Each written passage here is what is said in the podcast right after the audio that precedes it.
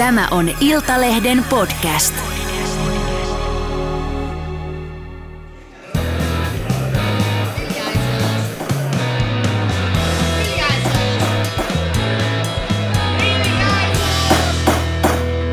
Politiikan puskaradio.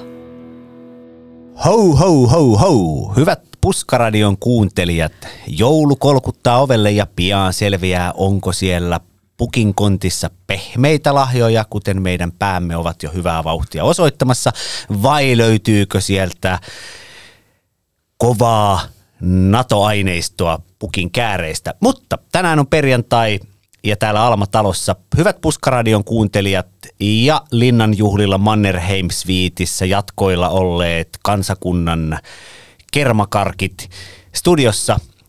Minä, Lauri Nurmi ja kanssani Kreta Karvala. ja tähän seuraamme etäyhteydellä liittyy myös Linnanjuhlien erikoistoimittaja Marko Oskari Mosku Lehtonen. Kreta, aloitetaan kuitenkin kansakunnan tämän viikon puhuttavimmilla uutisilla, nimittäin PISA-tutkimuksilla. Väitän, että nämä PISA-tutkimukset ja niiden tulokset ovat ehkä sittenkin merkittävämpi asia kuin nämä vuotuiset linnanjuhlat. Ja olit tiistaina PISA-tutkimusten tulosten julkistustilaisuudessa opetusministeriössä ja opetusministeri Anna-Maja Henrikssonkin siellä oli. Kerro vähän, että mistä tässä PISassa nyt sitten on kysymys ja mikä se uutinen on?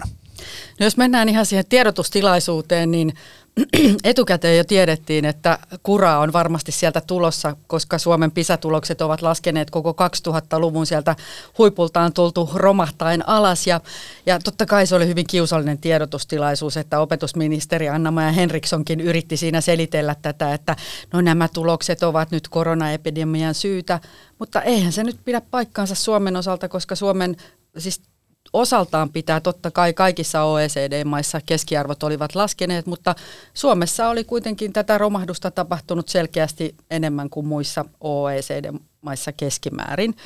Eli, eli tuota, kun nämä edelliset PISA-karkelot järjestettiin 15-vuotiaille yläkoululaisille vuonna 2018, niin Suomi sijoittui matematiikassa sijalle 16, lukutaidossa sijalle 7 ja luonnontieteissä sijalle 6. Ja uusimmassa PISA-tutkimuksessa nyt sit Suomi sijoittuu matematiikassa sijalle 20, lukutaidossa sijalle 14 ja luonnontieteissä sijalle 6, ei, anteeksi sijalle 9.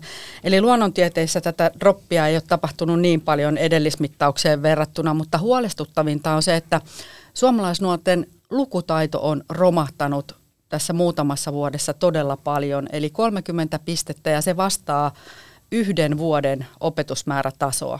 Mitä tästä pitää ajatella? Niin, jos kuten itselläni on joskus näissä Puskaradion lähetyksissä ollut tapana, niin olen mennyt historiaan, mutta nyt en ajatellut ihan sinne 1800-luvulle ja ää, tuota, Ruustinnan ja Rovastin aapispenkkiin asti sentään mennä, vaan pysytään tässä tällä vuosituhannella. Nimittäin vuonna 2004 muistan hyvin sen, opiskelin silloin Helsingissä yliopistossa valtiotieteellisessä tiedekunnassa ja sitten halusin myös palavasti aineen opettajaksi. Historia oli siis lempiaineeni ja, ja tota, pääsin, Yllätys. Ja pääsin sitten opettajan koulutuslaitokselle opiskelemaan kasvatustieteitä ja samoihin aikoihin, itse asiassa samana vuonna kun pyrin ja pääsin, niin Suomi nousi näiden PISA-mittausten kärkeen OECD-maiden ryhmässä kaikissa kolmessa oppimisvertailussa, matematiikassa, lukutaidossa ja luonnontieteissä. Ja sitten nimenomaan tässä lukutaidossa niin suomalaisnuoret olivat ykkösiä. Ja syntyi tämmöinen käsite siitä, että suomalainen koulu on tämmöinen maailman ykköskoulu ja ympäri maailmaa sitten alkoi Aasiasta, Euroopasta, etenkin Britanniasta kävi paljon. Britanniassa koululaitos oli tuota aika surkeassa jamassa, niin britit olivat hyvinkin tällaisia ö, kiinnostuneita ja tulivat ihmettelemään, että wow, teillä on kouluruoka ja lapset osaa lukea. Ja nyt kun katsoo PISA-tuloksia, niin 20 vuotta myöhemmin, niin Suomi onkin samassa sarjassa Britannian kanssa. Ja tämä maailman hienoin koulumaine on nyt sitten viimeistään mennyt. 20 vuotta sillä ratsastettiin. Ja itselleni jäi tosin jo mieleen se, että kun sitten opiskelin, niin menin sitten ihan opiskelemaankin, niin tota, siellä taisi olla vieläpä dekaani, joka kertoi, että näiden hyvien pisamittausten taustalla on useita tekijöitä ja ensinnäkin korkeasti koulutetut opettajat. No siitähän sillähän yritettiin tietenkin motivoida, motivoida sitten opiskelijoita, että kannattaa alalle pyrkiä ja päästä, että te niin korkeasti koulutettuja ja tärkeitä. Mutta sitten heti seuraavana hän puhui, että todennäköisesti nämä tulokset tulevat putoamaan, koska oli tiedossa, että jonkin verran esimerkiksi maahanmuuttajataustaisten lasten määrä oli kouluissa jo nousussa. 1990-luvun lopulla se oli kaikkialla Suomessa ihan vain 1-2 prosenttia, jos sitäkään, mutta se oli jo siinä 2000-luvun alussa kääntynyt nousuun. Ja ikään kuin nämä PISA-huippumittaukset kertoivat siitä vanhasta yhtenäiskulttuurin ajasta, jossa kaikkien kotiäidinkieli oli suomi. Ja hän sanoi, että tämä tulee tähän lukutaitoon varmasti vaikuttamaan. Ja näinhän on myös käynyt, mutta sitten samaan aikaan niin mä olen kyllä myös pohtinut sitä, että on, on myös oltava muitakin syitä. Mitä, mitä mieltä Kreta olet? Itselläni ainakin tulee vähän tällainen, että kun juttelen tuttujen opettajien ja rehtoreiden kanssa ja vanhempien kanssa, niin eräskin kertoi minulle tällaisesta oppimiskeskustelusta, jossa hän oli ollut oman lapsensa yläkouluikäisen poika kyseessä luokanvalvojan kanssa ja sitten äiti oli kysynyt, että eikö teillä kirjoituteta enää esseitä? Ja, ja tuota, sitten luokanvalvoja oli sanonut, että niin, että kun, kun eivät nämä nuoret saa saa niitä esseitä kirjoitettua ja palautettua. Niin kun, kun vanhempi kertoi tästä, niin hän ei tiennyt itkeäkö vai nauraa. Häntä samaan aikaan itketti ja nauratti. Eli opettajan vastaus oli, että esseitä ei kirjoituteta koulussa siksi, että oppilaat eivät saa niitä palautettua. Mm. Niin, kädet on nostettu pystyyn jotenkin, se on, se on aika surullista kuultavaa. Ja kun viittasit noihin maahanmuuttajiin, niin tässä PISA-tutkimuksessahan oli tutkittu myös maahanmuuttajaoppilaita ja siellä on sitten repeytynyt varsinkin lukutaidossa jopa neljän vuoden erot kantasuomalaisiin verrattuna ensimmäisen polven maahanmuuttajilla. Ja, ja se on tietysti ymmärrettävää, jos ei suomen kieltä osaa, mutta nämä erot ovat vielä noin vuosi, puolitoista, pari vuotta myös toisen polven maahanmuuttajilla. Ja ja tässä on sellainen ongelma, että vuoteen 2015 suomalaisessa peruskoulussa siihen saakka pystyttiin oppimiseroja tasottamaan, mutta sen jälkeen on tapahtunut jotain, että näitä eroja ei pystytä enää tasottamaan. Ja siellähän on tullut sitten nämä uudet opetussuunnitelmat, kuten mainitsit, niin esseitä enää, enää kirjoiteta, että, että tämä arviointi ja koko tämä oppimiskäsite on, on tavallaan muuttunut aika paljon – ja tuota, kun kysyin, kysyin asiantuntijalta tuolla tiedotustilaisuudessa yliopistotutkijalta, että, että no mikä tähän romahdukseen on syynä, että onko se nyt sitten, onko se digitalisaatio tai koululuok, koululuokat, uudet nämä, nämä luokattomat luokat, jossa oppilaat opiskelevat lattialla tai jossain fatboy nojatuolissa? Ja vai onko syynä se, että, että on maahanmuuttajia vai rahapula vai suuret luokat, luokkakoot ja muut, niin ei tämä tutkija osannut sanoa yhtä, yhtä, su, yhtä erityistä syytä. Hän, hän mainitsi, että kouluissa on kaikki muuttunut nyt viime vuosina, että kaikki on vedetty mullin mallin. Kyllä ja, ja sitten yksi, yksi iso asia, mistä opettajat puhuvat ja mistä opetusministeri Anna-Maja Henriksson puhui ja myös tämä tutkija nosti esiin, että kaikki tämä hallinnollinen hölinä on täyttänyt opettajien työtä niin paljon, että, että heillä ei riitä aikaa enää siihen perustehtävään, eli oppilaiden opettamiseen. Kyllä vain, ja sitten itsekin, kun kirjoitin tästä Iltalehteen kommentin näistä PISA-tuloksista ja siinä sitten peilasin vähän näitä omia muistojani sieltä luokkahuoneesta, josta tosin alkaa olla aikaa, mutta kuitenkin itsekin joskus aikanaan lukion luokkahuoneessa historiaa opetin niin tuota, sitten näiden aikojen jälkeen todellakin, kuten totesit, niin tuli nämä uudet hienot opetussuunnitelmat, tuli ilmiöpohjaista oppimista ja, ja sitten tällaista itseohjautuvuutta. Ja niissähän on esimerkiksi tällaisesta Steiner-pedagogiikasta, tällaisesta lasten ja nuorten itseheräämisestä ää, yleviä piirteitä. Ja nehän sopivat tällaisille oppilaille, jotka ovat valmiiksi aika hyviä. Ja etenkin sellaisille, jotka saavat kotoa tukea. Että jos kotona tehdään läksyt, kotona opetetaan lukemaan, laskemaan, kysytään paljonko sait kokeesta numeroksi, käydään yhdessä lapsen kanssa koe vielä läpi. Ollaan kiinnostuneita. Niin silloin tällainen kouluympäristö, jossa lapsi saa sitten itse ohjautuvasti tehdä ja vaikkapa ryhmätöitä tehdä ja ilmiöpohjaisesti ihmetellä maailmaa, niin sehän tuottaa sitten aikanaan työelämään ja jatko-opintoihin aivan loistavia. Mutta – nyt tässä tulee se iso mutta. Kun ainakin puolet oppilaista on sellaisia, että he tarvitsisivat ihan perusasioita, laskemista, lukemista ää, ja kirjoittamista nimenomaan näihin sitä harjoitusta.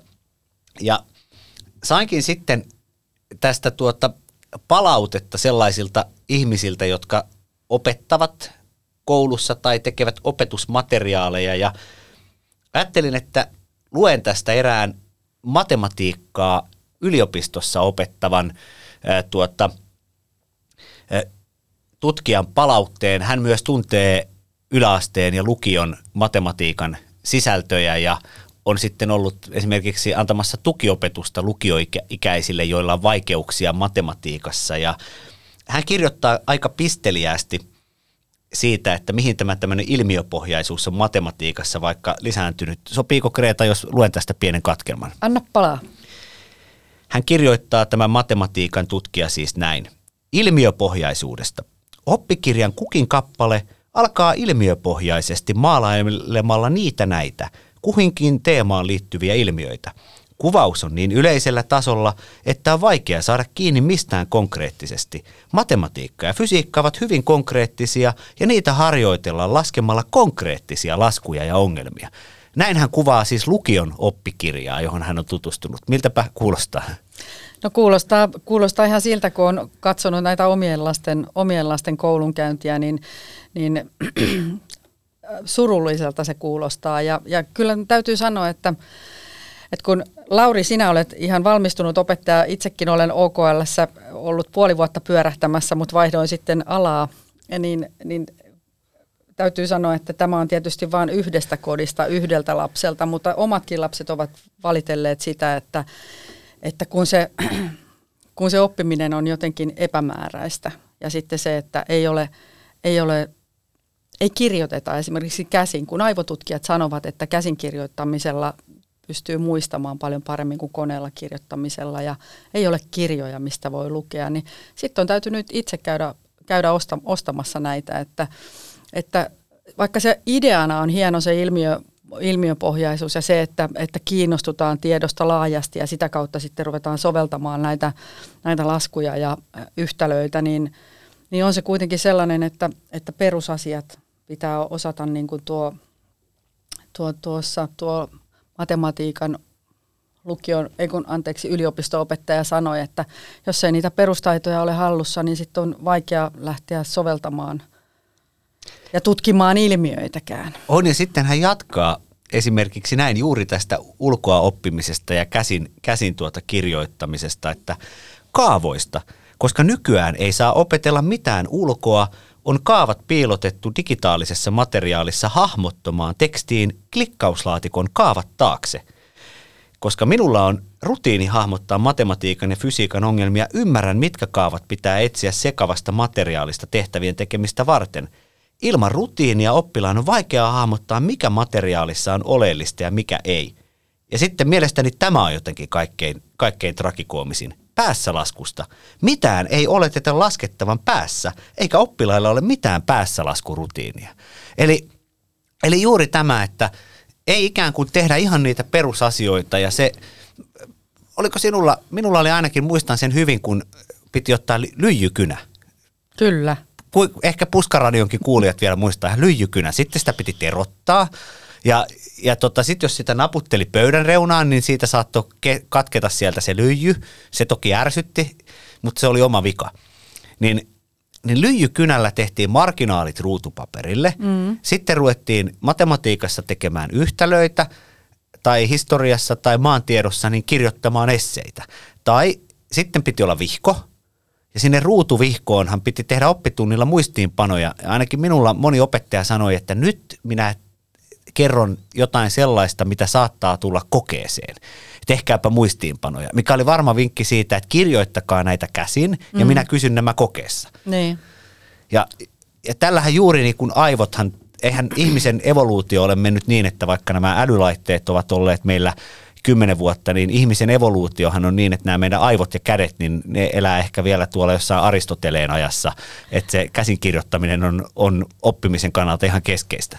Kyllä, ja tässä lukemisessahan on se ongelma sitten, kun lukutaito on nyt romahtanut, niin, niin älylaitteessa on kyllä se ongelma. Sen tietää ihan itse omasta kokemuksesta ja tutkimuksista tiedetään, että se häiritsee keskittymiskykyä, että, että enää ei jakseta perehtyä kirjaan tai, tai jos kirjaa luetaan, niin se kuunnellaan. Me voitaisiin varmaan tähän tuota, tämän Pisan kaltevan tornin uhkaavasti huojuessa – tehdä vähän tällaista yhteenvetoa, että mitäs me nyt sitten päättäjiltä odotetaan, että kun kuuntelin sitä tiedotustilaisuutta ja Henrikssonkin siellä oli äänessä, niin, ja lu, sitten luin poliitikkojen kommentteja myöhemmin eri tiedotusvälineistä, niin jotenkin tuli sellainen, että he eivät edelleenkään pysty puhumaan tästä ihan rehellisesti, että mistä ongelmista on kysymys, että puolivillaisesti selitellään, että on koronaa ja on tätä digitaalisuutta, mutta kun täällä taustalla on, on ihan sellaisia fundamentteja asioita, kuten vaikka maahanmuuttajataustaisten ö, valtavat oppimiserot niihin, kenen äidinkieli kotona on suomi, sitten tämmöinen vaatimustason lasku, sitten päättäjät on leikanneet niin, että ei ole erityisopetusta, kaikki heitetään sinne samaan luokkaan uimaan, ei ole koulunkäyntiavustajia, ei ole resurssiopettajia, niin esimerkiksi eräs tuttavani, joka asuu Singaporessa, niin hän tällä viikolla kertoi, että, että Singapore on siellä maailman kärjessä. Okei, Singaporessa on lasten mielenterveysongelmia hyvin paljon, kun se vaatimustaso on jotain, mutta hän kertoi, että jos Singaporessa joku lapsi on jäämässä jälkeen, niin hänet ohjataan välittömästi erityisopetukseen ja hän saa lisätunteja. Meillähän tämmöinen on aivan niin kuin en ole kuullut, että enää lisätunteja annettaisiin jokaiselle, joka niitä tarvitsisi. Joo, Tämä on, tämä on mielenkiintoista tuolla Aasiassa se, se, että kuinka paljon lapset käyttävät koulunkäyntiin viikossa aikaa, niin se on ihan poikkeuksellisesti, se on, ei, nyt, ei nyt melkein puolet isompi, isompi tuntimäärä, mutta että jos Suomessa on jotain 37 tuntia en nyt muista oliko se ala-asteella vai yläasteella, mutta vertailun vuoksi se on tuolla Aasiassa 55 tuntia. Eli, eli koulua käydään sekä koulussa että kotitehtävien muodossa Suomessa todella vähän. Ja tähän nyt hallitus puuttuu sillä, että sinne ala, alakouluun lisätään matematiikan ja äidinkielen tunteja, että, että tulee vähän sitä koulun käyntiä ikään kuin enemmän. Ja mitä tulee sitten, mainitsit Singapore, joka on kärjessä tuolla näissä PISA-tutkimuksissa, mutta – mutta tästä Baltiasta Pohjoismaista, niin Virohan on napannut sen Suomen kärkipaikan. Viro on kaikkein korkeimmalla siellä ja sitten kun kyselin tutkijalta, että mitä Virossa on erilaista, mi, mi, miksi Viro pärjää, miksi Suomi ei pärjää, niin tämä tutkija sanoi vaan, että Virossa – tullaan ehkä parikymmentä vuotta Suomea jäljessä ja siellä on vielä se ajatus, että oppiminen on merkittävää, tärkeää, sillä pystyy vaikuttamaan omaan elämäänsä. Sitä tuetaan sekä koulussa, kotona että tämmöisenä ajatuksena. Ja se on niin kuin yhteiskunnallisesti merkittävää, mutta musta vähän tuntuu, että Suomessa oppimista ei enää arvosteta. Mikä on, mitäs mieltä tästä olet, Lauri? Siis ihan ehdottomasti. Meillä on saatavissa ensinnäkin tämmöistä koulumyönteisyyttä, sitä tarvitaan lisää. Sitten siihen tarvitaan tämmöistä rakkaudella vaatimista, niin että lapsilta ja nuorilta aletaan vaatia vaikka sitä käsin kirjoittamista perustellen se niin, että tämä on rakkaat kuulla teidän oma etunne. Ei sitä oppimista koskaan tehdä vanhemmille tai muille sukupolville tai jollekin tulevalle työnantajalle. Sitä tehdään siksi, että siitä omasta elämästä tulee huomattavasti mielenkiintoisempi, jos osaa laskea, lukea ja kirjoittaa. Ja, ja tuota, tätä tarvitaan lisää.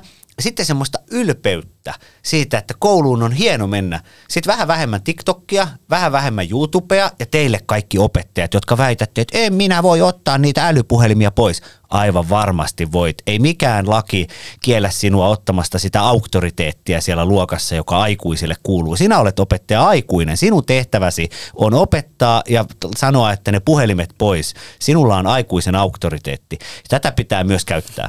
Ja, ja näin, näin totesi siis itsekin opettaja ammatin omaava Lauri Nurmi ja, ja minä täällä sitten säästän kasvatustieteen ylioppilaan vaka, vahvalla kokemuksella. Niin otetaan, että Kreetahan on itse asiassa, äh, olet saanut oppimis, op, siis opiskelupaikan kasvatustieteellisestä aikana, eikö näin? Ky- kyllä, kyllä, mutta, mutta ajattelin, että säästän sitten näitä Suomen nuoria toivoja ja vaihdoin sitten vähän muille laitumille. Se oli ihan hyvä ja tähän lopuksi on vielä se pakko todeta, että kun onnitellaan virolaisia, niin kyllähän minusta on aivan mahtavaa, että kun Suomessa on ollut tällaisia ihmisiä, jotka ovat vähän tuota niin kuin, äh, virolaisia eivät nyt halveksuneet, mutta suhtautuneet näin, niin mun mielestä on aivan mahtavaa, että se pikkuveli vetää nyt suomalaisia vähän kölinali.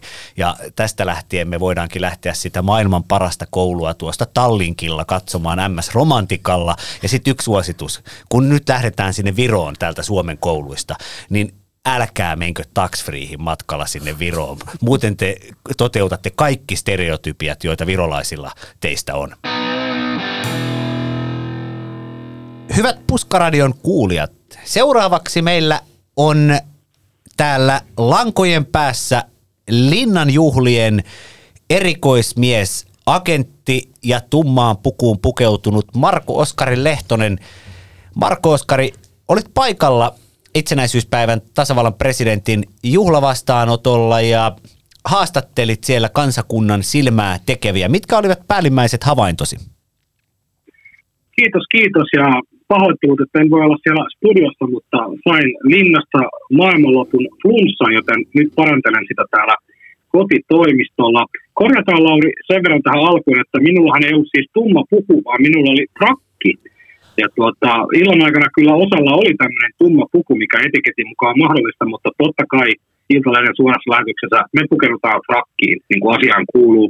Tuota, illan eh, pääteemat, en pysty nyt ehkä kolmeen pointtiin, näitä pointteja voi tulla kolmesta viiteen, mutta kyllähän ne pääpointit oli, että olihan se aika monen kääriä show. Kääriä varasti show linnassa. Jere ja Jari oli illan kuvatuin pari, jos tämmöinen pieni runo sallitaan, eli siis Kääriästä ja Atlantin yli soutaneesta Jari Saariosta tuli illan aikana parhaat ystävät. Ja totta kai kaverukset löysivät toisensa ensimmäistä kertaa Iltalehden suorassa lähetyksessä. Se oli ainakin henkilökohtaisesti yksi illan mieleenpainuvista hetkistä. Sanna Marin oli tosi odotettu vieras. Hän teki tällaisen ranskalaisen visitin linnaan, eli kävi kättelemässä presidenttiparin ja poistui sitten omiin VIP-bileisiinsä Campin Mannheim Suiteen. Tämähän on nyt siis ilmeisesti Marinin uusi tapa toimia, sillä Urpilaisen kampanjavauksessa tuolla Apollossa Marin kävi puhumassa lavalla, mutta pysytteli lopun ajan sitten mahdollisimman kaukana muista STP-läisistä veronmaksajista, eli tuolla Apollon päkkärillä. No tota, ehkä häm- hämmentävin hetki, jos semmoista mietin, niin nähtiin punaisella matolla siinä kättelyjonossa, kun Atte Harjanteen kanssa samanlaiseen tummaan pukuun. Nyt siis puhutaan tummasta puvusta, tämmöistä James Bond-tyyppisestä ilta-asusta. Sonnustautunut tuplakättelijä onnistui jossain, missä kukaan muu ei ole sata vuoteen onnistunut. Eli tämä tuplakättelijä Atte Harjanteen edellä tullut herrasmies onnistui kättelemään Niinistön ja Haukion kaksi kertaa illan aikana. Tämä oli kyllä aika hämmentävä, hämmentävä lukea tästä jälkikäteen. En toki siinä suoran lähetyksen aikana tästä ollut millään tavalla tietoinen, mutta näin pääsi tapahtumaan. Ehkä nostaisin vielä yhden asian, niin voidaan sitten jälkeen puhua hetki näistä linnan tapahtumista. Jallis Harkimohan on purjehtinut viime vuoden yksin ilman perämiestä, mutta nyt sitten linnaan jallistoi uuden rakkaan, joka on siis Räpylä Uimin SM2, mutta myös tuore leski tämän vuoden kesältä. Ja tätä en tietenkään kohteliaisuussyistä voinut kysyä Jallikselta linnassa, mutta kyllähän tämä vähän haiskahtaa niin kuin ajoituksen puolesta vaalitempulta. Jallis ja Jasmine Pajari, tämä Jalliksen uusi rakas, eivät suostuneet linnassa avaamaan, miten ovat toisensa tavanneet, mutta kaiken järjen mukaan niin kovin pitkästä tuttavuudesta ei voi olla kyse, koska Pajari on jäänyt leskeksi tämän vuoden kesällä. Tässä on ehkä päällimmäiset havainnot. Jos kuuntelijoita kiinnostaa, niin Linnan booli, maistoin sitä yhden lasillisen, oli tymäkkää, mutta uskon, että ne, jotka maistavat enemmän kuin yhden lasillisen, niin heillä on sitten tanssialka vipattanut entistä enemmän. Huomasin ainakin, että Vasemmistoliiton kansanedustajalla oli tällainen päivystyspiste Linnan kirjastossa, missä nyt sattumoisin oli tämä boolipiste. En tiedä, onko näillä asioilla mitään tekemistä toistensa kanssa, mutta tässä ainakin tämmöisiä havaintoja, mihin haluaisitte tarttua? Niin, tapahtuiko siellä mitään erikoista kulisseissa? Kun itse oli joskus linnassa ää, raportoimassa, niin silloin siellä loppuvaiheessa perussuomalaiset kantoivat toisiaan taksiin ja sanoivat, että älkää sitten raportoiko tästä missään iltapäivälehdessä. Ehkä nyt on sen verran Joo. aikaa kulunut, että voi jo kertoa. Joo, täytyy sanoa, että tuota, itse vedin sellaisen kahden ja puolen tunnin suoran lähetyksen melkoisen haastattelu Infernon siinä. Ja sitten kun kamerat 22.15 suljettiin ja kävin sen lasillisen poolia maistamassa ja syömässä pienen palasen hirvi voileipäkakkua, niin alo, alkoi olla itsellä jo siinä vaiheessa niin kuin jalat sen verran makaronia. Tanssilattialle en päässyt, enkä, enkä hirveän myöhään siellä ollut. Mutta sen aikana kun oli, niin aika asiallista, oli, aika niin kuin asiallinen meno siellä oli. Et voi olla sitten, että loppuillasta, kun alkaa noin lakerikengät, tiiäksä, pito hävitä jaloista ja alkaa tota, toi kämpin kutsu, eli jatkojen kutsu tota, kuulua korvissa, niin silloin rupeaa varmaan tapahtumaan näitä liukastumisia taksin, taksijonossa ja tämän tyyppisiä. Mutta linnassa oli sen aikaa, kun olin siellä, niin oli erittäin asiallinen meno. En, en, en voi raportoida mitään väärinkäytöksiä tai kopeloimisia tai muuta, mutta tota, eittämättä niitäkin on historian saatossa nähty, niin eihän ne poissuljettuja ole. Niin tällä kertaa ei siis tullut todistettua esimerkiksi erään keskustalaisen poliitikon äh, tuota, miehen urheiluvalmentajan ja erään vihreän äh, tuota, entisen kansanedustajan, nykyisen kunnanjohtajan välistä painiottelua? Ei tullut, Lauri, ei, ei tosiaan tullut. Ja tässä varmaan voi vähän vaikuttaa se, että kun olin, olin työtehtävissä siellä ja sitten tosiaan 22.15 niin meni, meni tavallaan kamerat chattiin ja, ja siinä sitten äh, itsekin lähdin aika nopeasti pois, mutta jos olisin ollut vieraana ja siellä tavallaan erilaisissa äh, näkökulmista ja nähnyt sitä toimintaa sieltä niin sanotusti äh, tanssilastian tasolta enemmän, niin olisin voinut ehkä havainnoida ihmisten tota, meininkiä tarkemmin, mutta en, en osaa tuosta sanoa, mutta minkäänlaista painia, nakkikioski painia en, en kyllä havainnut siellä. No, no entäs sitten linnan seuraava isäntä ja emäntä, niin tuliko sinulle jonkunnäköistä tuntumaa jo, kun siellä olivat kaikki nämä presidenttiehdokkaat, joista nyt sitten jostain tulee, tulee seuraava linnan isäntä ja emäntä, niin, tai isäntäpari, niin sanotaan näin, niin, niin tuliko sulle jotain tuntumaa siitä, että kuka se voisi olla?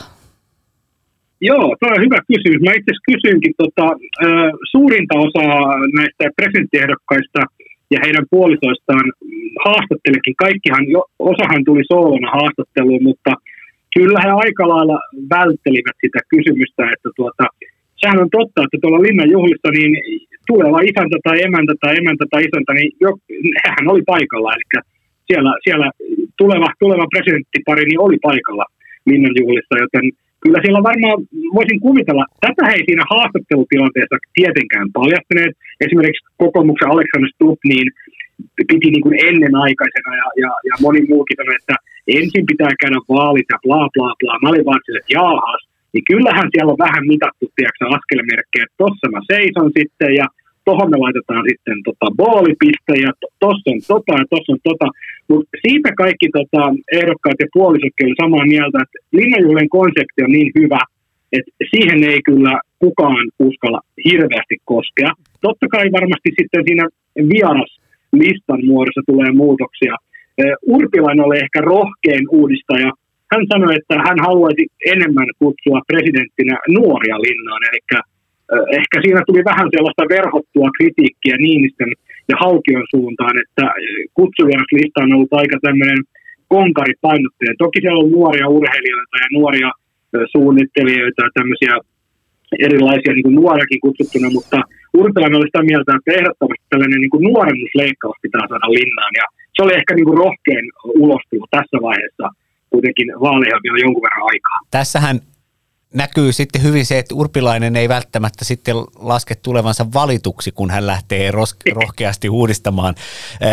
No leikkisikseen, vakavasti ottaenhan niin kelle tahansa ehdokkaalle olisi tällainen kuoleman suudelma kyseenalaistaa nyt millään tavalla Sauli Niinistön ja Jenni Haukion linnanjuhlatraditioita, vaikka olen aivan varma ja tiedänkin, että siellä muutamalla ehdokkaalla on ajatuksia siitä, että miten pitää kultarantakeskustelut muuttaa pönöttävistä oikeasti kansaa kiinnostavaksi tapahtumaksi. Ja sitten olen kysynyt parilta ehdokkaalta myös, että kun presidentti on vain äitien päivänä järjestänyt juhlan ja antanut kunniamerkkejä äideille, niin isänpäivänä ei ollut mitään, että eikö tämä nyt aika epätasa-arvosta, että kai isätkin saa tasavallan presidentin juhlan, niin ehdokkaat ovat sanoneet, että no kyllä taatusti, että tämä nykyinen on vähän kumpujen yöstä, että isänpäivänä perustetaan juhla. Hauskaahan on se, että ennen vaaleja he eivät uskalla kukaan näitä sanoa, koska nehän ovat tällaista rakentavaa kritiikkiä Sauli Niinistöä kohtaan, että minä tekisin jotain toisin.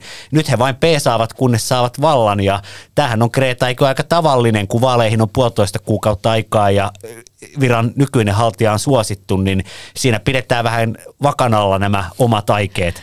Kyllä, ehdottomasti. Ja se, mikä minua tuolla kotikatsomossa hymyilytti, kun katsoin näitä linnanjuhlia, niin oli se, että, että mikä oli todella hienoa mie- mielestäni, mutta se, että Sauli Sauli Niinistö ja Jenni Haukio, niin hän toivat todella paljon tilaa veteraaneille. Siinä me katsoimme, kun he kahvittelivat ja siellä tuli lauluesityksiä ja komeita runonlausuntaa näiltä ar- arvostettavilta veteraaneilta, mutta että siinä oikein niin kuin annettiin aikaa. Et se, oli, se oli ihan selkeästi sellainen, sellainen presidenttiparin alleviivaus, kuinka paljon he arvostavat sotiemme veteraaneja ja Lottia – ja se on kyllä näkynyt koko Niinistön haukion parin niin kuin näissä linnan juhlissa kaikki nämä vuodet. Pääsitkö, pääsitkö Marko Oskari käymään tässä erillisessä kahvitteluhuoneessa, jossa veteraaneja vielä, heitä on noin pari tuhatta vielä elossa ja kyllä, kyllähän siinä silmät kostuivat niin tasavallan presidentiltä kuin kotikatsomoissakin, kun veteraanin iltahuuto, huudon kaksi kaksi iäkästä veteraania esitti, niin pääsitkö Marko Oskari heitä tapaamaan? E, e, e, hyvä kysymys. En, en päässyt tosiaan. Tuo on ihan totta, mitä Kreta, Kreta sanoi, varmasti näin. Sehän on aina koskettava hetki. En ole hirveän montaa vuotta ollut kotisohvalla. Yleensä on ollut linna töissä joko siellä ovella tai muualla. Niin en ole päässyt seuraamaan sitä Ylen lähetystä, mutta etukäteen oli toive, että veteraaneja, heillä on tosiaan tämä oma oma keltainen huone siellä, mihin he kokoontuvat, ja presidenttipari menee sitten viettämään aikaa tapaamaan heitä sinne. Oli toivottu etukäteen, että veteraaneja ei haastateltaisi linnanjuhlissa. Heidän keski tosiaan taitaa olla 98 vuotta, eli aika lähellä sataa. Noin 15 veteraania tällä kertaa oli kutsuttu. Niin oli toivottu, että he saisivat sitten rauhassa siellä – kahvitella ja, ja tosiaan presidenttiparia tavata, niin tätä, tätä tota media myös no, noudatti tätä toivetta. Etukäteen toki Iltalehti oli sitten äh, haastatellut äh, valitsemaansa veteraania, eli to, myös veteraanit tuodaan, ta, ta, tapojen mukaan tuodaan aina esiin heidän, heidän tota, ajatuksia elämästä ja itsenäisyydestä, niin tätä toivetta kunnioitettiin, niin en, en tosiaan päässyt tapaamaan. Olin, olin itse oikeastaan ihan eri puolella linnaa koko illan, missä nämä veteraanit, ja siinä vaiheessa, kun suorat lähetykset meillä oli päättynyt, niin mä uskoisin, että veteraanit on päässeet jo kotiin siinä vaiheessa, niin en päässyt. Mutta tota, mä haluaisin puhua teidän vielä Jallis Harkimosta, jos, jos sallitte. Jallis Harkimo tosiaan täytti 70 vuotta marraskuussa, ja nyt toi linnaan uuden rakkaansa, tosiaan Räpyläuinin SM2 Jasminen Pajarin, joka on siis 35-vuotias. Meillä on 35 vuotta ikäeroa, ja tuota, Jasmine Pairo on jollain tavalla ollut auttamassa harkimoa tässä vaalikampanjassa sosiaalisen median kanssa, niin mitä mieltä te olette Late ja Kreta? Kyllähän tämä, niin kuin, niin kuin mä sanoin, en tähän puuttunut, se ei ole sovellista, se ei ole se oikea paikka, se on kuitenkin arvokas juhla.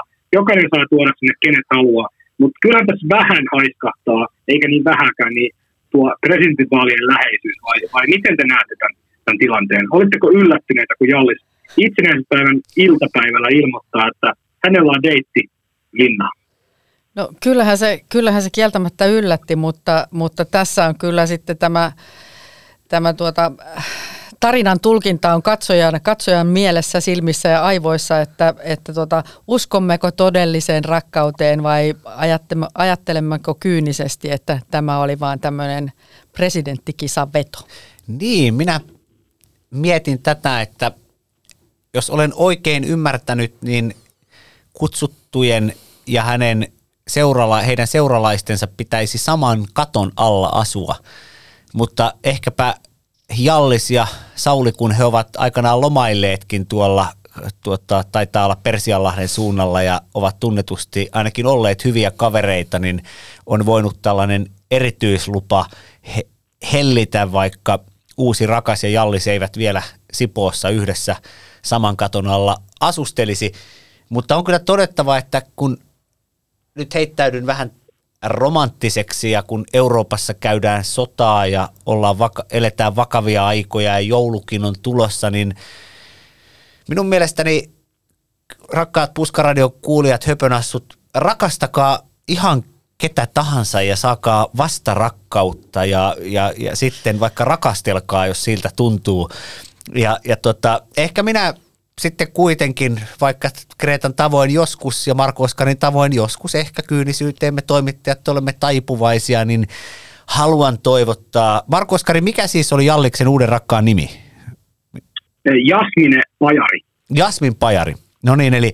Jasmine, kyllä. Eli Harry Harkimolle ja Jasmin Pajarille Alma Median Almatalosta, Töölönlahdelta, Alvar Aallonkatu kolmesta. Rak rakkauden täyteistä joulua. Mutta... Se on just näin, ja Latte sen verran vaan täsmänän, eli nämä linnan, tämä etiketti ja tämä kutsu, kutyymi, niin sitä on äh, liudennettu vuosien saatossa, eli se oli aikaisemmin aika tiukka. Se pitää olla aviopuoliso tai vähintään avopuoliso, eli samasta taloudessa asuu, mutta tästä, tätä on höllennetty vuosien varrella, eli tämmöinen vakiintunut seurustelukumppani tai puoliso vaikka asuisi eri puolella Suomea, mutta kunhan se on vakiintunut se parisuuden, niin se on sitten niin kuin health okay. No en lähde nyt kommentoimaan sitä, että onko tämä sellainen, mutta totta kai, hei, jos, jos tilanne on se, että on löytynyt tällainen uusi rakas rinnalle, niin kuka meistä on sanomaan mitään muuta kuin, että hei, onnea, aivan mahtava juttu ja tota, rakkaus kantaa, eikö näin mene? Joo, nyt te olette kyllä tosi, tosi tuommoisella romanttisella tuulella. Haluaisin palata tähän kyyniseen journalismiin ja keskustella siitä, että mitä mieltä me olemme, olemme näistä kilpailevista itsenäisyysjuhlista, jotka järjestettiin tosiaan Camp Hotellin Mannerheim Suiteissa, jonka hinta on noin 5000 euroa illalta tai yöltä. Ja tila on semmoinen 254 noin about rallaa. Ja, ja tämän kilpailevan itsenäisyyspäiväjuhla illan, niin oli, olivat sitten järjestäneet entinen pääministeri Sanna Marin ja, ja hänen avustajansa, entinen avustajansa Tuuli ja Pitkänen, nykyinen yri, yh, yrityskumppani, niin, niin onhan tästä nyt ainakin se johtopäätös vedettävä, että tässä on ikään kuin, niin kuin champagne sosialismi on vaihtunut tämmöiseen sviittisosialismiin. Te, loistavasti kiteytetty. Onko meillä Kreta tietoa siitä, että kuka maksoi Mannerheim Suitein? Tai onko siitä vahvoja oletuksia? Ei, kun se on, se on kyllä niin, että tämä, tämä Marinin ja Tulia Pitkäsen yritys, tämä niin kuin heidän yhteinen yrityksensä oli tämän, tämän niin kuin tilannut ja maksa, maksajanakin varmasti. Ja tuossa huomasin, että Mikael Jungner, joka oli silloin Urpilaisen avustajana, toimi aikanaan, niin tuota, nykyinen – Kreapin johtaja, niin hän tuossa Twitterissä sanoi, sanoi, otti kantaa tähän ja, ja sanoi, että linnanjuhlien jatkojen järjestäminen kämpissä ystäville yrityksen piikkin on hieman riskialtista se, kun voidaan tulkita peitellyksi osingoksi, mistä olisi sitten ikävät Joo. seuraukset. Joo, no osingoista en tiedä vielä mitään, eli tämä Marin ja Pitkäsen tota, MAPI Oy, niin se on ihan tuore yritys, eihän heillä niin kuin käytännössä ole yhtään tilikautta vielä takana, eihän siellä ole mitään jaettavaa. Et en, en osaa sanoa. Tämä on sitten näitä tilinpäätösteknisiä asioita, mihin verottajakin sitten tarvittaessa, tarvittaessa voi puuttua, mutta tota, kyllä mä sanon suor, suoraan, mä sanon nyt suoraan, mitä mieltä mä tästä asiasta, että Marin miljoonalleen, miljoonalle Instagram-seuraajalleen päivitti sitten itsestään juhlinnasta, että hän juhli niin kuin itsenäisyyttä niin kuin perinteiseen tapaan linnanjuhlissa ja sitten jatkoilla, niin e, en mä tiedä mitä perinteistä on siinä, että sä menet sinne linnanjuhliin, kättelet presidenttiparin, eli saat sen, sen maksimijulkisuuden siitä kättelystä, lähdet menemään, menet omiin privaatti VIP-bileisiin, Mannerheim Suiteen, kämppiin, missä on siis linnan viralliset jatkot, niin sulla on siellä omat eksklusiivijatkot, mihin ei, ei tylsät tavalliset ihmiset, niin ei ole mitään asiaa, niin en mä tiedä niin kuin mitä perinteistä tässä. Ilmeisesti tässä aloitettiin uusi perinne, joka on tämä, että tota, paremmat, parempi, parempi väki sitten juhlii sitten vielä paremman vähän niin kuin yläpuolella, no, niin en eli, tiedä mitä äsken. Saako, niin. saako, saako nyt laittaa täyslaidallisen? Mä, Anna tulla Lauri, mä, olen valmis. Mä, mä pahoittelen tuota kaik, kaikille sosiaalidemokraateille ja teille. Olen aikanaan pitänyt Sanna Marinista poliitikkona hyvin paljon ja häntä haastatellut paljon ja hänessä on ollut, hän on tuonut tätä sosiaalidemokraattien ohjelmatyöhön aikanaan nuorten ääntä ja uudistuksia ja, ja ollut varapuheenjohtajana nostamassa sosiaalidemokraatteja Alhon yöstä takaisin valtaan ja Tampereen kunnallispolitiikassa ajanut ratikkaa ja kansiareenaa ja tehnyt sinipunayhteistyötä kokoomuslaisten kanssa ja hänellä on merittejä. Mutta tämä nykyinen Sanna Marin on anteeksi, hänelle on noussut keltainen jaffa päähän. Tällaisten Mannerheim-sviittien varaaminen on vastenmielistä. En ymmärrä sitä. Tykkään juoda samppaniaa ja olen aina ymmärtänyt, että eliitillä voi olla, voi olla vähän omat kaveripiirinsä ja muut. Mutta jotenkin minua etoo se, että nyt on tällaisia kaiken maailman julkiksia, jotka ovat Sanna Marinin ystäviä. He eivät ole olleet Sanna Marinin ystäviä. Ei ystäväksi tulla vuodessa tai kahdessa. Ja koska Sanna Marinin ystäväpiiri on ollut tällaisia sosiaalidemokraattisista nuorista tamperelaisista koostuvia, nämä ovat pitkälti muutamaa poikkeusta lukuun ottamatta jääneet taakse. Tilalle on tullut tällaisia pintajulkkiksia, jotka elävät Instagramissa. Ja sitten – tämä Tony Blair-instituutin hyppy, niin jos nyt ilkeästi sanon, niin juttelin tästä muun muassa parin brittiläisen tuota, porvarillisen median toimittajan kanssa, niin heidän analyysinsä oli, että että heitä, että Britanniassakin sitä Blairin instituuttia pidetään tällaisten vähän dollarit ja punnat ja eurot silmissä olevien ihmisten ää, paikkana ja sanoi, että ainakin Mari rikastuu. Ja eihän suomalaisen pääministerin tai kansanedustajan palkoilla mannerheim varattaisi. Ja tämä Marinin toiminta on kyllä niin kaukana sosiaalidemokratiasta kuin olla ja voi, mutta SDP-läiset varmaan nyt sitten taas julkisesti ainakin sanovat, että kyllä se Sanna on niin hyvä demari.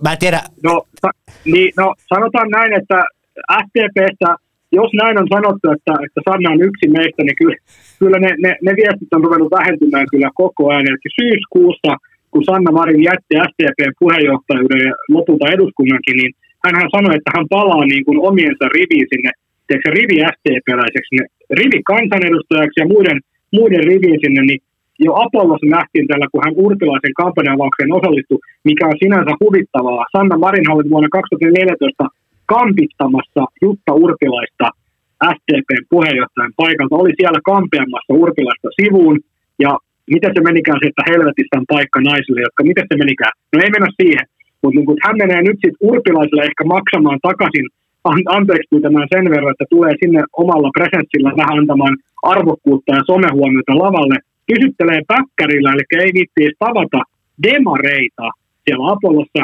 Sitten kun tullaan linnanjuhliin, niin hän käy kättelemässä, sitten poistuu kämppiin, missä on viralliset jatkot, mutta se, se kämppi, se ei niinku tavallaan riitä, vaan sieltä pitää varata semmoinen oma viitti, mihin ei media pääse, mihin ei pääse tavalliset vippiläiset, eli tavallaan vipin vippiin. Niin kyllä mä sanon, että mitä on STP-läisten kanssa jutellut, niin ei siellä tiedätkö, ihan hirveän hyvällä tätä touhua enää katota. Ihan oikeasti ei katota. Niin, Neuvostoliitossakin oli aikanaan eliitti, SDPssä on eliitti, se on ollut aina, mutta nyt, nyt tämä on mennyt tämmöiseksi Instagram-eliitiksi ja siellä on sitten siellä siellä on sitten omat sosieteet, mutta tämä oli aikamoista tykitystä nyt tuon, tuon pojat teidän aikaisemman romanttisen tunteilun jälkeen. Oli, oli pakko vähän ravistella itseä, kun meni Ei. vähän semmoiseksi niin äl, meni semmoiseksi vähän niin kuin ällöttäväksi. Jotta, jotta en kuulostaisi sydämettömältä äh, patriarkaatin edustajalta, niin haluan toivottaa myös suuresti ja edelleenkin hänen aiemman uransa takia arvostavalleni Sanna Marinille myös rakkaushormoni endorfiinin täyteistä joulun aikaa. Kyllä, erittäin, erittäin rauhallista ja onnellista joulua itse kullekin säädylle. Oli se pääty sitten Mannerheim tai vain tylsästi kämpissä. Siinä kuulimme frakkiin pukeutuneen Marko Oskarin erinomaisen tilannekatsauksen. Kreta, mitä mieltä sinä olet siitä, että Sanna Marin saapui linnanjuhliin, kätteli Niinistön ja sen jälkeen lähti Suomen kalleimpaan sviittiin järjestämiinsä yksityisjuhliin?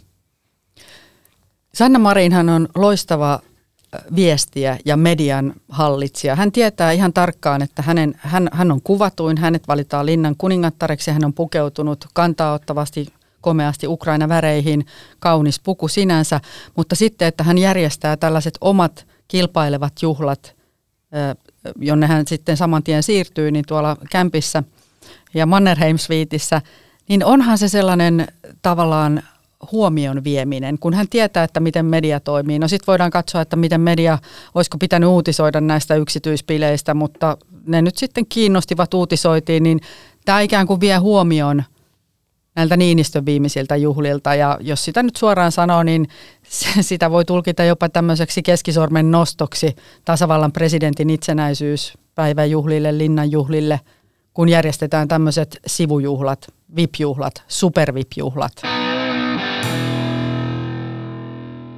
Presidentin vaalit, ne ovat Kreta vain puolentoista kuukauden päässä. Ja olet toimittanut polttavan ajankohtaista Totuus minusta sarjaa, jossa on jutut ja videot nähtävillä Iltalehden verkkosivuilla, niin sinulla on ollut siellä Jussi halla Alexander Stubb ja nämä kaksi politiikan superjulkista ovat kertoneet totuuksia itsestään, niin minkälaisia totuuksia siellä on tullut ilmi? Niin tosiaan, siis haastattelen, tai olenkin jo haastatellut tähän sarjaan viiden suurimman puolueen presidenttiehdokkaat ja sitten tämän suositun mustan hevosen, eli Mika Aaltolan. Ja näitä, äh, näitä jaksoja tulee ripotellen sitten Iltalehden sivuilla tässä joulukuun aikana. Halla-aho ja Stub ovat jo sanansa sanoneet ja oikeastaan niin kuin se, mikä, mikä niin kuin itseä dramaturgisesti kiinnosti tässä, niin toinen heistä on ollut kiusattu ja toinen on ollut kiusaaja. Totta kai käymme tässä kaiken maailman asioita läpi heidän arvopohjaansa ja sitten konkreettisten asioiden kautta, mutta että, että tällainen jännä huomio tuli heistä kahdesta ja, ja tuota, tässä haastattelussa aika jotenkin koskettavastikin täytyy sanoa, halla kertoi siitä, että miten kiusaaminen on vaikuttanut häneen, miten, miten hän on keskimääräistä ihmistä enemmän varuillaan ja suhtautuu pienellä epäilyksellä ystävällisyyteen. Ja sitten taas Alexander Stubb kertoi, että Iltalehden totuus minusta sarjassa, että miksi hän oli nuorena kiusaaja ja sekin on koskettavaa. Hän puhui omasta epävarmuudestaan ja tietysti sitten pyysi anteeksi niin kuin kuuluu ja mutta näiden tällaisten ikään kuin sielu, sielullisten tunnustusten lisäksi, niin toki käymme Venäjä-virheitä, vanhoja puheita, rasis, rasistista ilmaisua ja, ja, ja kaiken, näkö, kaiken näköisiä, mitä, mitä näiden ehdokkaiden uralla on ikään, tullut, ikään kuin tullut esiin ja miten se, miten se sitten, miten heidän arvomaailmaansa näkyvät näiden valintojen kautta. Ja, ja suosittelen katsomaan, jos haluaa miettiä vielä sitä, että kenestä tulee Suomen seuraava presidentti, niin näistä haastatteluista saa ainakin semmoisen syväluotaavan katsauksen jokaiseen presidenttiehdokkaaseen. Niitä voi esimerkiksi joulunpyhinä katsoa sitten, kun ne kaikki on julkaistu ja, ja siellä on sitten tietysti semmoiset tiukemmat, nopeammat arvo, arvokysymykset myös. Antaisitko henkesi isänmaan puolesta – tekisitkö abortin, jos lapsesi olisi vammainen, tietäisit, että syntyvä lapsesi oli, olisi vammainen, että siinäkin voi peilata sitten vähän, että, että vastaavatko nämä arvoasiat omaa, omaa arvomaailmaansa ja, ja haluaako sellaisen presidentin Suomeen, mitä, mikä näistä haastatteluista paljastuu. Kyllä, kun halla on kertonut ja hänellä, hänellä on varmasti subjektiivisesti ja todistettavastikin, niin häntä on kiusattu, niin sitten ehkäpä ää, tätä kuvaa ää, tuota, laajentaisi hieman se, että kun hän kävi Tammerkosken yläastetta, niin Tammerkosken rehtori Aila Kuusilehto kertoi, että Jussi halla oli itse koulukiusaaja ja nälviä kiusasi muita. Ja tämähän sopii tähän hänen myöhempään hyvin niin kuin törkeään ja ikävään blogin pitämiseen, jossa hän alatyylisesti no, esimerkiksi naispoliitikkoja solvannut aikuisiellä. Niin Aila, Aila Kuusilehto, joka oli yläasteen rehtori, niin kertoo näin, että tästä, että häntä itseään kiusattiin, en ole joutunut kuulemaan juurikaan. Voisin sanoa aivan yhtä lailla, että jos hän oli koulukiusattu, hän oli varmasti myös koulukiusaaja. Hän oli aktiivinen ja sai poikajoukossa aina joskus hämminkiä syntymään. Hänen suhtautumisensa asioihin oli aika erilainen kuin monen muun oppilaan. Hän veti mukaansa toisia oppilaita. Nuoret pojat saattavat koulujässä keksiä milloin mitäkin. Ja haastattelin Jussi, sekä Jussi halla äitiä että hänen yläasteensa rehtoria, kun tein Jussi halla kirjaa ja nämä sitaatit olivat sitten täältä kirjasta. Et, et, kuten nähdään, niin poliitikoillahan on sitten usein he ehkä jättävät kertomatta jotain, kun he pyrkivät mm. sitten mm. Niin, hyvä, että nostit tämän, tämänkin puolen esiin. Ja, ja tosiaan, niin jos näitä ehdokkaita tässä on kuusi, niin kolme heistä ainakin on tässä ohjelmassa kertoo, että on, ovat joko kiusaajia tai kiusattuja. Että, että aika, aika karua, karua kieltä se kertoo Suomesta. Kertookohan se jotenkin myös tällaisesta, kun he ovat käyneet koulujansa 1970, 1980 ja sitten osa 1990-luvuillakin – niin et sen ajan maailma oli jollain tapaa tämän kiusaamisen suhteen ikään kuin sellaista, että oliko siellä vähän tällaista darwinistista, että piti sekä kiusata että, että olla myös niin kuin kiusaamisen kohteena. Että se oli, se oli, oliko se hyvin yleistä? Niin, no kyllä se ainakin omalla koulutaipaleella, niin ravintoketjussa piti, piti löytää paikkansa, piti syödä tai tulla syödyksi. Se oli aika karua meininkiä silloin koulussa. Kyllähän siitä äkkiseltään tulee mieleenkin, että kun Jussi halla nämä varhaislapsuuden koulukokemukset ovat olleet, niissä on ollut tämmöistä vahva, vahvoja kielteisiä asioita, niin sitten tulee se, että, että vastaus sitten johonkin epävarmuuteen ja muuhun voi olla sitten se, että alkaa myös itse nälvimään toisia. Ja eikö, eikö jotenkin Alexander Stupkin kertonut, että selittänyt niin kuin omaa toimintaansa sillä, että hän oli ympäristössä, jossa hän koki itsensä, itsensä epävarmaksi. Ja... Kyllä, ja Alexander Stupin kohdalla – hän tosiaan sanoi, että hän oli, hän oli epävarma ja vai, vai, joutui vaihtamaan koulua ja se lisäsi tätä epävarmuutta. Ja sitten toinen asia, joka näkyy, niin kun, jossa epävarmuus näkyy Stubissa, mitä hän itse kertoi, niin kun puhu, puhuimme siitä, että Alexander Stubbia on joskus moitettu ylimieliseksi, niin hän sanoi myös, että, että ylimielisyys, jos sitä joskus hänessä esiintyy, niin johtuu myös tästä epävarmuudesta. Että hänellä kesti esimerkiksi ulkoministerin ja valtiovarainministerin pestin opettelemisessa meni noin pari kuukautta, mutta pääministerin toimi otti sitten enemmän aikaa, että hän pääsi ikään kuin se sinuksi sen tehtävän kanssa ja se oli sellaista epävarmaa aikaa. Sehän ei ole mitenkään tavan, tavatonta johtavissa asemissa oleville poliitikoille sellaisiksi ihmisille, jotka ovat sellaisiin asemiin urallansa päässeet ja pyrkineetkin sitten aikuisiellä että heillä nuoruudessa ja edelleen siellä aiku, aikuisuudessakin, niin heillä on halua päästä esille, halua näyttää osaamistansa, mutta sitten samaan aikaan niin on se sellainen tunne, ihan niin kuin meillä muillakin, että olenkohan minä riittävän hyvä. Mm. Ja, ja Stuppin kohdalla hän oli vielä niin, että hän, hän joutui vaihtamaan koulua suomenkielisestä ympäristöstä ruotsinkieliseen ja vaikka hänestä on osalla mielikuva suomenruotsalaisena, niin minun mielestä ainakin se hänen suomen kielensä on ollut lapsuudessa hänen kotikielensä myös, ja että se, et, et ei hänellä se ruotsin taito kouluvaihdoksen yhteydessä ei ollut samalla tasolla kuin, kuin suomen kielen taito. Mm. Mutta tuota, Lauri, nyt kun tosiaan presidentinvaalit lähestyy, niin mihin asioihin kansalaisten pitäisi kiinnittää huomioon, kun Suomelle valitaan seuraava presidentti? Tämä aika on poikkeuksellinen. Hyvä. Ensimmäinen asia on paineensietokyky.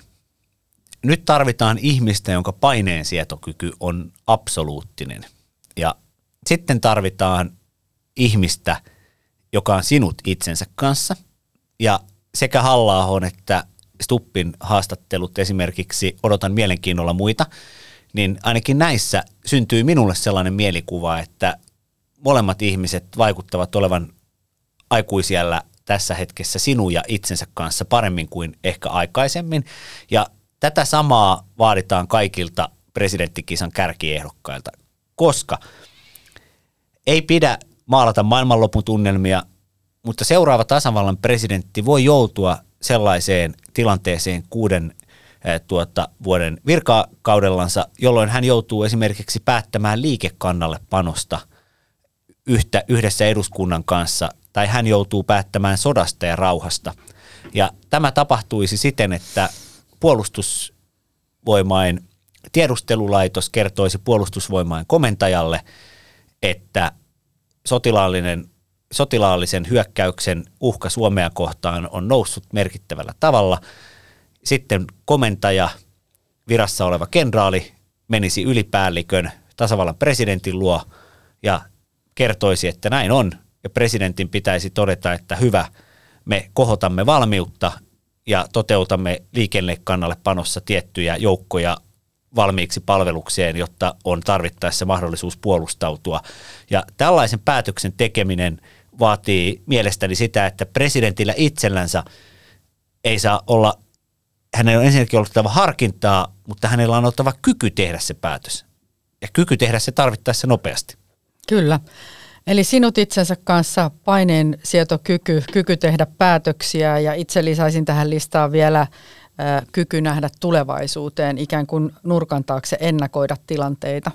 Koska tässä, tässä tapahtuu ihan politiikassakin mielenkiintoisia asioita, kun no Venäjä, Venäjän tilanteen tiedämme, Ukrainaan ehkä jossain vaiheessa kuitenkin jonkunnäköinen rauha, rauha pitää saada tietyillä ehdoilla Ukrainan toiveiden mukaisesti toivottavasti ja sitten vielä Yhdys, Yhdysvalloissa valta vaihtuu ja sitten on tämä pahan akselin – vahvistuminen, eli Venäjä, Kiina, Iran ja sitten Pohjois-Korea siinä kaupan päälle ja, ja sitten on tämä lähi tilanne. Niin tässä on niin paljon kaiken näköistä ja taistelu demokratian, demokratioiden ja autoritääristen maiden kanssa, että ja sitten kansainvälisten instituutioiden rapautuminen, niin, niin jotenkin sellaista valtioviisautta ja kykyä nähdä jotenkin eteenpäin ja johtaa edestä. Kyllä, nykyinen viranhaltija Sauli Niinistö hän hahmotti virkakautensa alussa 2012 aivan oikein, että kasakka ottaa irti sen, mikä on löysästi kiinni.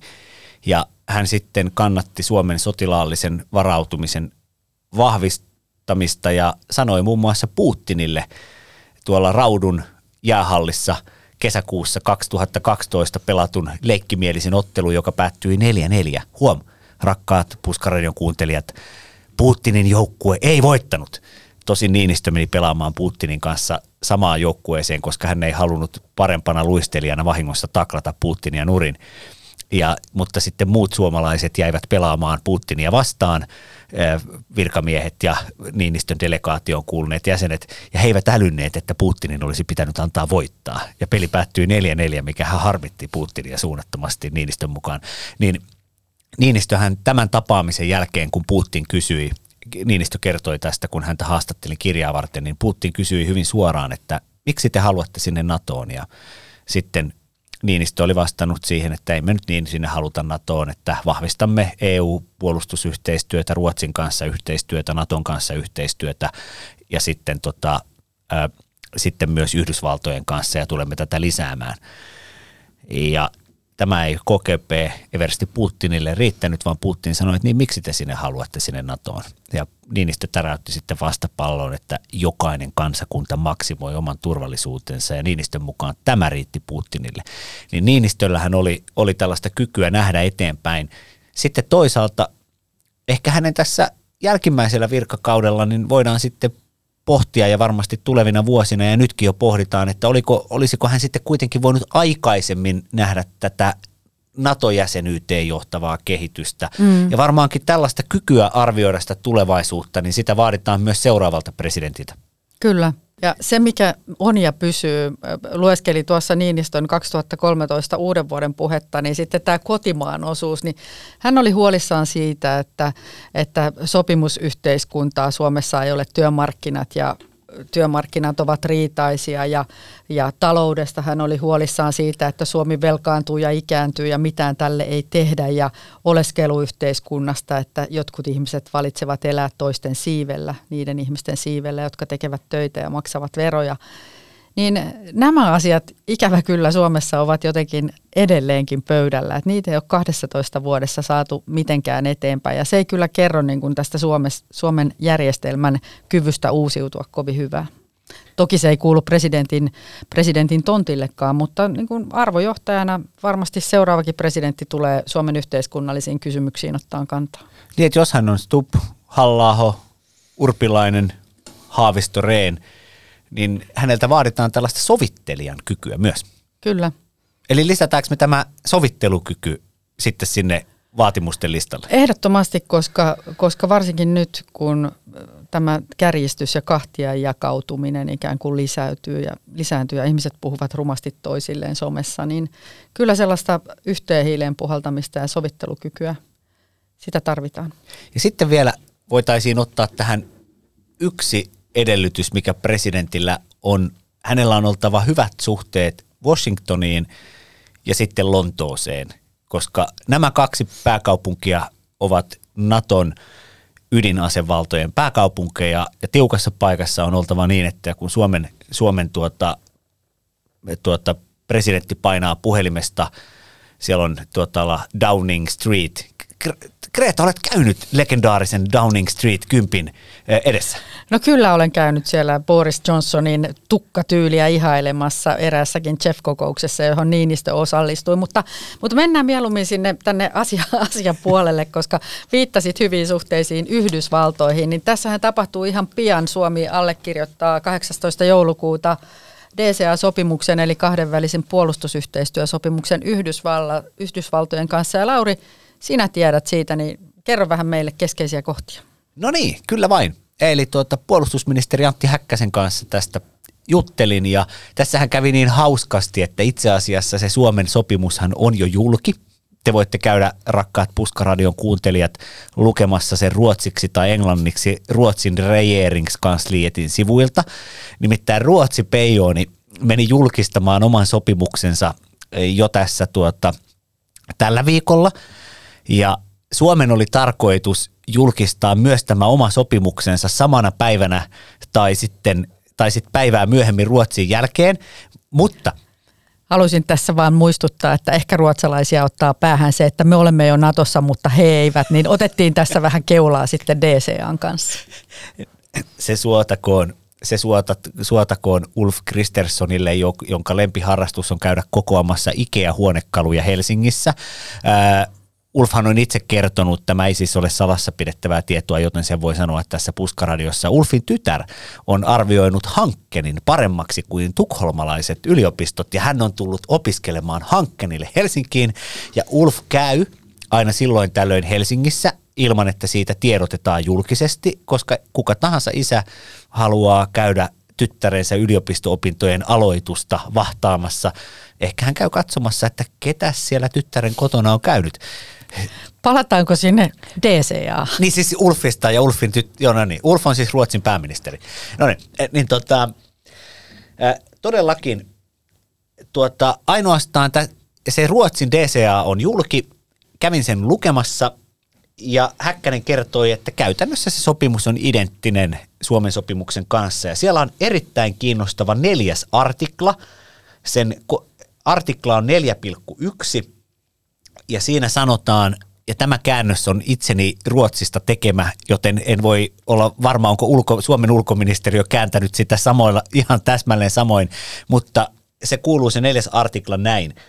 Amerikkalaiset joukot saavat kuljettaa, varastoida ja säilyttää puolustusvälineistöä, puolustustarvikkeita ja puolustuskalustoa suluissa ennakkovarastoitu kalusto sovituilla laitteilla ja alueilla sekä muissa osapuolten sopimissa paikoissa – Yhdysvaltain joukkojen on ilmoitettava etukäteen puolustusvoimille esivarastoidun materiaalin tyyppi ja määrä.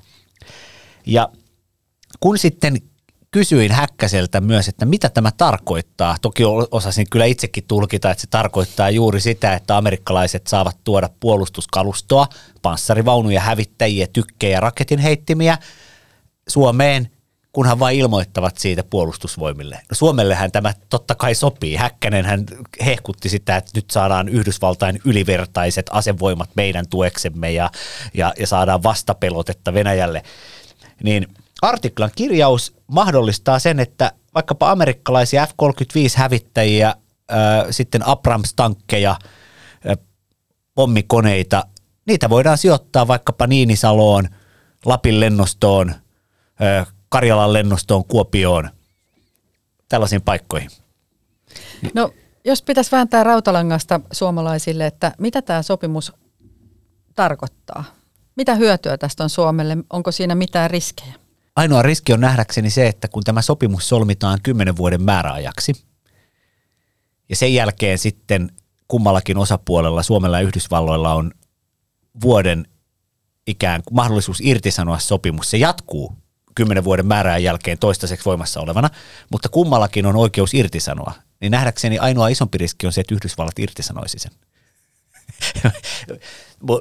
ja totta kai ne, ketkä kokevat, että kokevat, että jollakin tapaa amerikkalaisten vapaan saapumisoikeuden antaminen Yhdysvaltain asevoimille Suomen maaperälle ilman passikontrollia, verovapauden antaminen, terveydenhuollon heille tarjoaminen, että se ikään kuin kaventaa Suomen suvereniteettia, että Suomi on riippuvainen Washingtonista, niin kyllä nämä kaikki argumentit ovat aivan totta, mutta henkilökohtaisesti kahden tyttären isänä minä nyt ajattelen tässä lapsiani ja otan huomattavasti mieluummin tänne amerikkalaisia panssareita ja hävittäjiä eh, ihan vaan sitä varten, että tuota Venäjä ei missään oloissa edes harkitsisi hyökkäystä Suomeen. Ja tämän sopimuksen suurin ajatus on se, että jos Venäjä alkaisi kehit, keskittää sotilasvoimaa Suomen rajalle, Yhdysvallat sijoittaisi Suomeen hävittäjiensä, vaikkapa prikaativerran sotilaita – toisit panssarivaunuja ja Suomen sodanjohdon ja valtiojohdon ajatus on, että venäjäläiset eivät ammu sellaiseen maahan, jossa amerikkalaiset ovat heitä heti vastassa missään oloissa. Ja kyllä tämä DCA, Sauli Niinistö on sitä jopa sanonut, että tämä on jopa tärkeämpi paperi Suomelle kuin NATO-jäsenyys. Ja seuraavaksi viikon vitsi. Mitä linnan juhliin roomalaisen keisarillisen visiitin tehnyt Sanna Marin sanoi poistuessaan presidentin linnasta? Tulin, näin, kättelin.